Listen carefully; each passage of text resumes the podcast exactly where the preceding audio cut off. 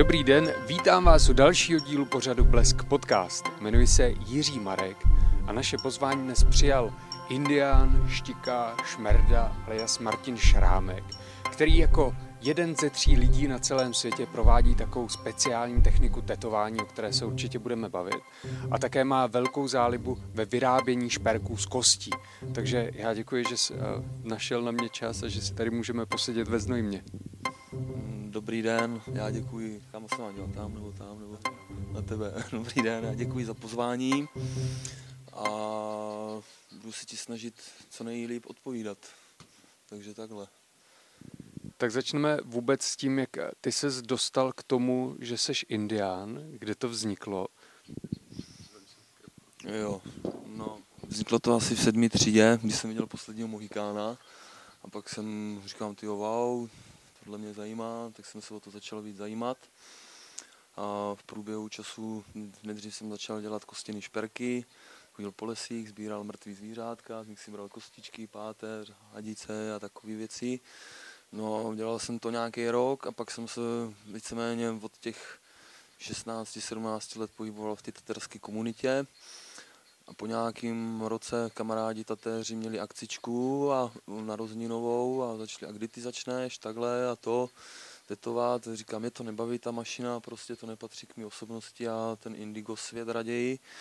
A kamarád Ondráš tenkrát říká s Daxim, tak přijdi na způsob, jak tetovat kostičkou, ne? Říkám, aha, tak se zrodila myšlenka. A já jsem v té době zrovna směňoval s domorodcem z Kapverských ostrovů žraločí zuby za srnčí lepku. A potom mě měl dodat ještě žraločí zuby, s kterými se rituálně tam tetujou, ale to už jsem z toho sešlo, protože nebyl kontakt potom. A tak jsem vyzkoušel, říkám, u nás taky máme dravce, tak jsem vyzkoušel štiku, candáta, sumca. A sumec to má moc jemný, to se láme, candát to má zase moc široký. A štika má optimální zoubky na tetování, kterými se dá kérovat, protože nahoře na patře má takový zahnutý zoubky, kterým si zachytává ty rybičky a já si vařím tu hlavu, pinzetu lupu skalpel, vyčistím to a naštipnutý zuby dávám bokem, používám na nějaký umělecký díla a ty celý sterilizuju, vyrábím si vlastní paličky dřevěný a mám to na jedno použití a pak to dávám na památku. A věnuji se vlastně těm tradičním technikám tetování a je to o tom, že narušuju integritu lidský kůže biologickým materiálem a ne jehlou, prostě jakoby. A momentálně vím o holky na Filipínách, ty tam tetujou trnem propichnutý bambusem eh, a jeden tahyťán, který používá mořský ostný zryb a já používám ty zuby ze štík, jakoby, no. Takže takhle na začátek. Jak je o to zájem, kolik lidí k tobě třeba týdně nebo měsíčně přijede? To je první otázka, počkat. A druhá hnedka, jak moc je to bolestivé?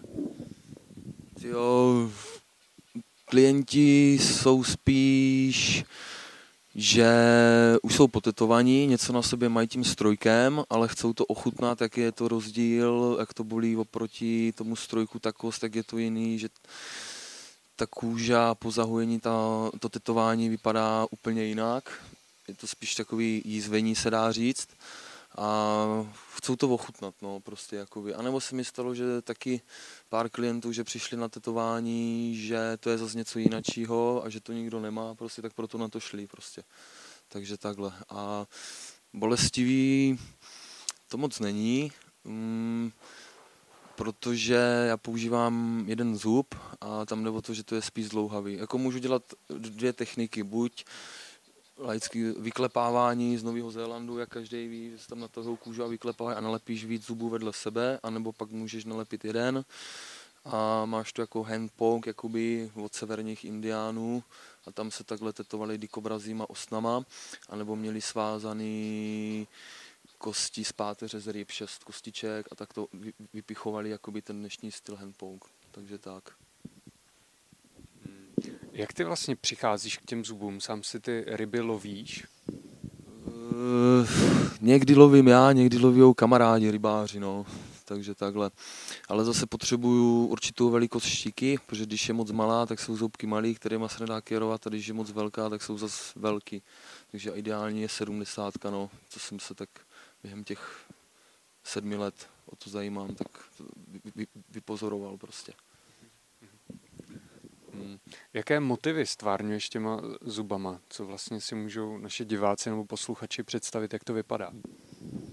Tyho motivy, tak lidi občas přijdou, někteří mají nějakou představu, co chcou, ale já mám nejradši, mě měl Ondráš jako mentora v učení v tetování a on mi říká, měl by si vymyslet svou vlastní abecedu, co se k tobě hodí prostě, aby byl takový originál a takhle mě posouvala tady těma věcma.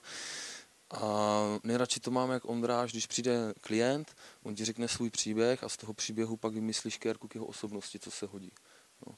Ale já to mám tak, že si většinou s těma lidma píšu, pak něco vymyslím, pak jim to pošlu na Messenger do zprávy, jak to bude vypadat, jak dlouho to budeme dělat, a až mi to všechno odkyjou, tak pak teprve máme sezení. Mm-hmm. Takže není to tak, že by prostě někdo přišel a hnedka je, chci tetování, takhle, vždycky je tam nějaká spolupráce, poznat tu bytost takzvaně. A nedělám jenom tetování kostičkou, věnuju se i jiným technikám, dělám vyšivané tetování, vyřezávané tetování, patřím do jedné crew, která věší lidi na háky a tady tohleto. Takže je to obsáhlejší, není to jenom o ty kostičce. No. A hlavně u toho řezání, tam je to, ještě že buď řežu skalpelem, anebo řežu obsidiánovými uštěpkama, to tak se řezali na Novém Zélandu sopečným sklem anebo mušličkama. A ten obsidián nemůžeš tím odstraňovat plochu jako skalpelem, je to spíš jenom na to proříznutí v té lince a je to spíš pro takový ty funchmakery, protože to spíš tu kůžu trhá a je to dost intenzivní. Jako.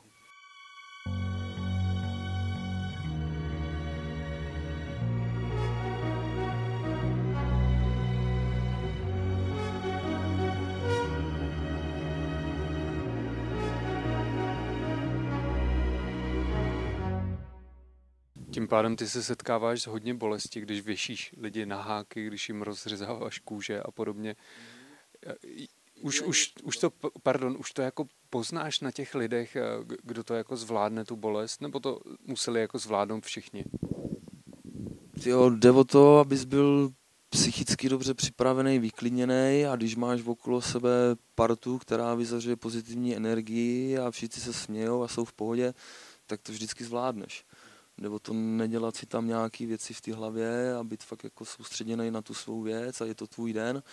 A samozřejmě, že když jde na ten nápich, tak třeba někdo může říct, že ještě na to není připravený, na to nemá, tak prostě na to nemá, tak se to jako neřeší, protože je to fakt bolestivá věc a ty překonáváš sám sebe a jdeš do, tady do těch věcí, až jsi prostě připravený. Takže takhle. To věšení na háky, už to asi nikoho nepřekvapí, že něco takového se děje, ale jak složité to je jako vykonat tady tu mm, vlastně věc, činnost? Složité, no záleží na tom, jaký závěs chceš, protože těch závěsů je spousta. Když jsi prvověšec, tak ti prvověšci většinou chodí za záda, nebo za kolena, nebo za ruce musí se to vyměřit, e, praktikuje se to většinou ve dvou, že jeden ti natahuje kůžu a ty to pak propicháváš a řekneš nadechni se hlubokou a s výdechem se to tam vpálí, ať ta bolest odejde ven pryč. Takže takhle. No. Abych se teďka zase vrátil k tomu tvému indiánství. Jak složité je v Česku získat ty správné informace, jak indiána, indiánové přemýšlí, jaká je jejich ta filozofie, jaké mají třeba rituály. Jsou dostupné ty prameny a informace tady? No, jsou dostupný dost, protože se nám zadařilo jako Čechům, že adoptoval kmen Javalapity v Brazílii našeho českého cestovatele a píše o nich knížky hodně, takže je dost, dost, dost informací na tom internetu a před ním tam byl ještě Vladimír Kozák v 50. letech, ten tam s ním žil a pak umřel. Takže prostě a Petr Chobot, český šaman známý, jezdí tam 20 let do Amazonie, do, jezdil do ty brazilský, teďka jezdí do ty Peru, do toho pak ještě William Poltikovič, taky český cestovatel a badatel. Takže těch kluků z té České republiky tam jako dost docela jezdí no, a je dost těch informací na ty síti. A kdo chce, tak si najde prostě. Ty jsi určitě myslel Mnislava Zeleného a Tapanu, jako uh, toho cestovatele, který byl u Javala Pitiu. Um, jak Co tobě nejvíc dalo to indiánství? S čím ty se jako stotožňuješ z těch jejich jako myšlenek?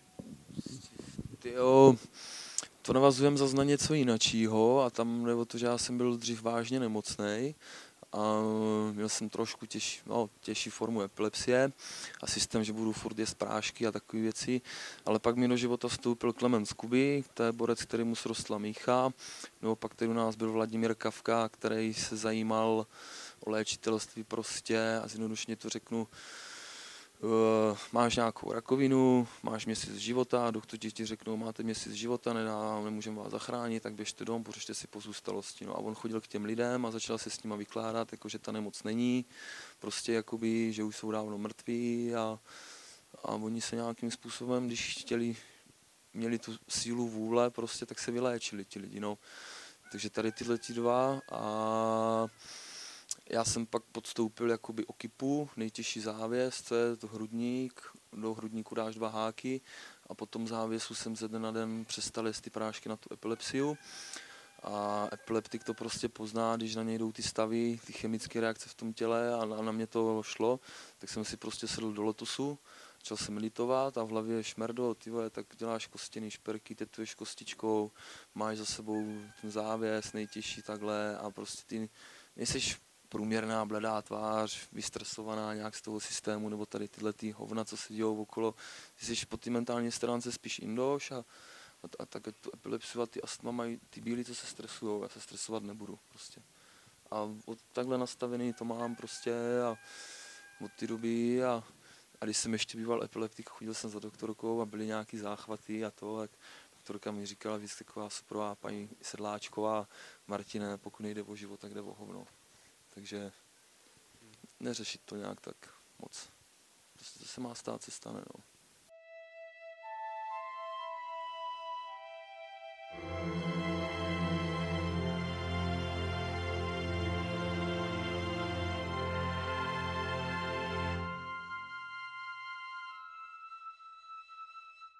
Jak moc jsi spojený s přírodou? Co třeba ty, příroda a moderní technologie, jak moc si rozumíte? Jo, tak s moderní technologiemi si tak nějak moc nerozumím, nebo spíš ani to mám v hlavě nastavený, že nechci nějak moc rozumět, že spíš radši ten les, ta příroda a tady tohle ty věci a, a všechno, jak to všechno souvisí se vším, ty energie, kosmos a meditace a učit se vytělesňování a tady tyhle ty věci, no, prostě mě spíš zajímají. Můžeš zase našim posluchačům nebo eh, divákům vysvětlit, co to znamená, to vytělesňování? od toho jsou jiní. Petr Chovot a tak dále, no, opuštění svého těla, no. Protože jsme jakoby, indigo se nepovažují za lidi, ale za zvířata a šamaní za bytost druna. A prostě šamani umí opouštět svoje tělo, jak když přepneš vypínačem a, cestujou si a cestuj si kam chceš, no. Ale ono ti moc nepomáhá, když jíš vepřový a hovězí maso, který prostě, ty zvířata jsou v těch stresech, těch, na těch jatkách a něco špatný tam je, tak přijímáš do těla taky špatné věci a prostě nekouřit, nepít, no, nebrat drogy, být čistý, být dobrý prostě pak by to mělo jít po těch tři, čtyřech rokách. A jak tobě to teda to, to vytělesňování? Jo, já se o to zajímám zhruba půl roku, jakoby nějakýma meditacama. A je to příjemné, mám takový příjemný stavy prostě. Ty chemické reakce v tom těle, takhle je to něco nového, poznávám. No. Ne, nemůžu o tom nějak tak jako mluvit, protože je to na začátku, to obsáhlý a to je téma pro lidi, kteří se tomu fakt jako věnují hodně a už něco o tom ví. Já tady o tom tělesňování nemám nějak moc zatím co říct. Tak se přesuníme k tomu, o čem máš hodně co říct, a to je tvé sbírání kostí a vyrábění šperků z toho. Kdy to začalo a máš třeba nějaké jako speciální kosti, které sbíráš? Jak to vlastně děláš? Ty oni jsou na, in, na internetu různé stránky, kde se dají prodávat mršiny a dá se s tím kšeftovat různě takhle, to, to, to. že lidi, kteří jsou s nějakým způsobem ujetí jak já, takže tam třeba mrtvá kočka a to a to, taková výschla, nebo něco, nějaký kostičky z něčeho. Ono je to pro společnost takový morbidní hodně, jakoby proto, ale tak jdeš po lese, máš bágl na zádech, rukavice, pilku, skalpel, něco tam najdeš, stejně to spolkne zem, tak si z toho vezmeš nějakou kostičku, pak to vyvaříš, vyčistíš. A třeba co jsem skládal, tak jsem skládal lepku draka, kterou jsem skládal z pěti zvířat. Jsem skládal z býka, divočáka, muflona, e, zuby ze štík a žebra ze čtyřmetrový krajty jsem tam dával, kterou jsem kuchal. No. Známým umřela, tak s kamarádem jsme mu potom jakoby stáhli z kůže a vzal jsem si z ní ty kostičky a takhle. No a pak to vyvařuju na zahradě a, a nalakuju to, impregnu to, vyčistím to, ať je to hezký. Ale měl jsem období, že jsem měl třeba hrozně moc lebek z ovcí přes kamarády takhle a to. A abych to nějak nevyvařil, vyčistil, tak jsem jenom prostě zavěsil na strom asi 10 lebek a ptáci tam lítali a bylo to jak v nějakým hororu a to a vyklovávali to tam a jako tak, že takhle no. A na mražáku doma nějaký ještěrky a to a takže takový morbidní trošku, no, jako my. Co na to říkají tvoji sousedé, tvoje rodina a třeba nějaká náštěva, když přijde k tobě domů a teďka uvidí jakoby ten přehršel kostí a lebek a všeho možného? Jo, tak teďka už nebydlím tam, kde jsem bydlel, kde ty kosti, bydlím někde jinde. Ale když přišla nějaká návštěva nebo něco, tak úplně wow, koukali, no, jako, že to takový ty, takový, ne, že se báli, ale prostě takový temný energie, jako kdyby na ně vyzařovali, prostě, že tam je hrozně moc kostí a moc smrti, jakoby, a to a říkám, no, ale Indigos, prostě život a smrt je jedno, jakoby, u Indiánů. Takže tam se to nějak tak, jakoby, mám to posunutý trošku jinak hlavě, než průměrný Evropan. A jak teda ty vnímáš smrt? Ty říkáš, že to je jedno, sám si byl jako blízko smrti, když to tak můžu říct, sbíráš ty uh, lepky, tak mm, je to jako fakt krůček mezi tím životem a smrtí pro tebe? Hmm, tak jako podle Indigos to je tak, že prostě se všichni sejdeme v astrálu, že jsme bytosti runa a že prostě to, co s tebou mluvím já, prostě tak to je jenom v tom těle, že to může opustit svý tělo a jít do astrálu a v tom astrálu máš ty předky všechny a můžeš s nima komunikovat, takže vlastně pro ně smrt jakoby není, protože Indigos ví, že jsou tady jenom na návštěvě, takže to tak neřeší.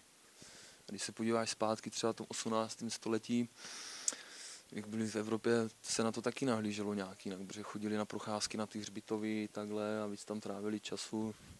Tam bylo hezký, tam dnešní doba je taková jako ten systém, musíte se bát, musíte se bát, musíte být ovce. Hmm, a když s tebou třeba o tom lidé mluví, o těch tvých zájmech, co je zajímá? Byl třeba nějaký zajímavý dotaz za ty poslední roky, co to děláš? Jo, určitě byl, ale teď si zrovna z hlavy jen tak nespomenu, no. Je to, potkáš lidi nějaký, hele, ty co to, tak to řekneš a oni řeknou něco prostě zajímavého třeba. Takže takhle, ale teďka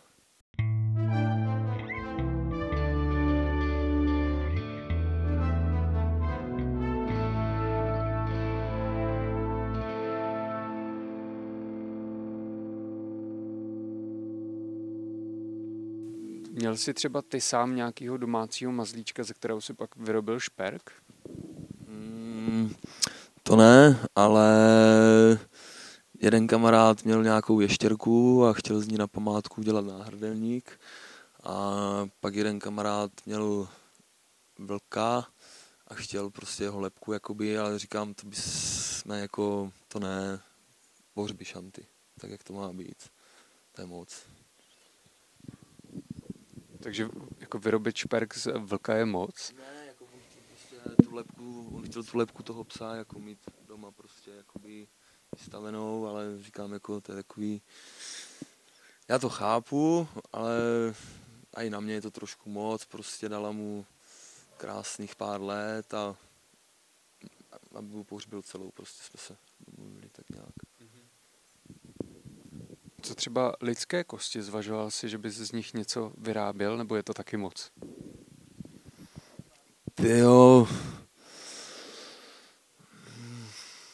Tady máš problém v tom, že když prostě budeš pracovat s lidskýma kostma, tak je to hanobení ostatků a máš tam podle zákona, myslím, nějak 50 tisíc pokutu. No.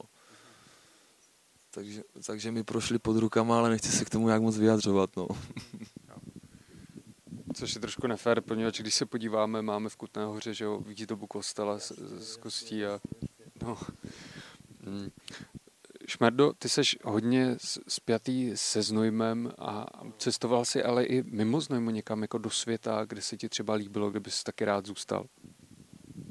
Tyjo, tak byl jsem se někde podívat, trošku po Evropě, ale pak jsem teďka vlastně v lednu odlítal do Brazílie a chtěl jsem mít expedici do brazilské Amazonie, do oblasti Mate Grosso ke kmeni Javalapity, kde byl adoptovaný ten český cestovatel Mislav Zelený.